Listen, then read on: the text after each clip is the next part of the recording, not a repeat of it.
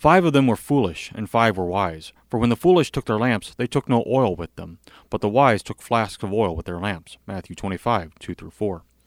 Of the ten virgins in the parable, the distinction is made between the wise and foolish based on whether they brought oil for their lamps or not. The flask of oil is each one's gift of faith. Faith makes you wise to salvation. And this parable is the first of three in this chapter, talking about the judgment on the last day. When the bridegroom comes, the foolish ask the wise to share their oil.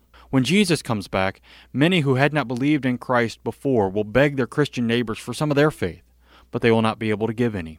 No one can believe for another, no one can be saved for another. Faith cannot be transferred. The foolish believe they can be good enough by themselves, but when the days grow cold and long, and it seems that Jesus is never coming back, many will allow their faith to grow cold.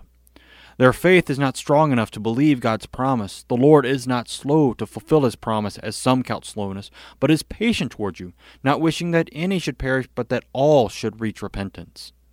Be wise and strengthen your faith in your crucified and risen Savior. Be in the Word. Go to church. Strengthen your faith that it may last even when it seems that Jesus is going to wait forever to come back. Amen.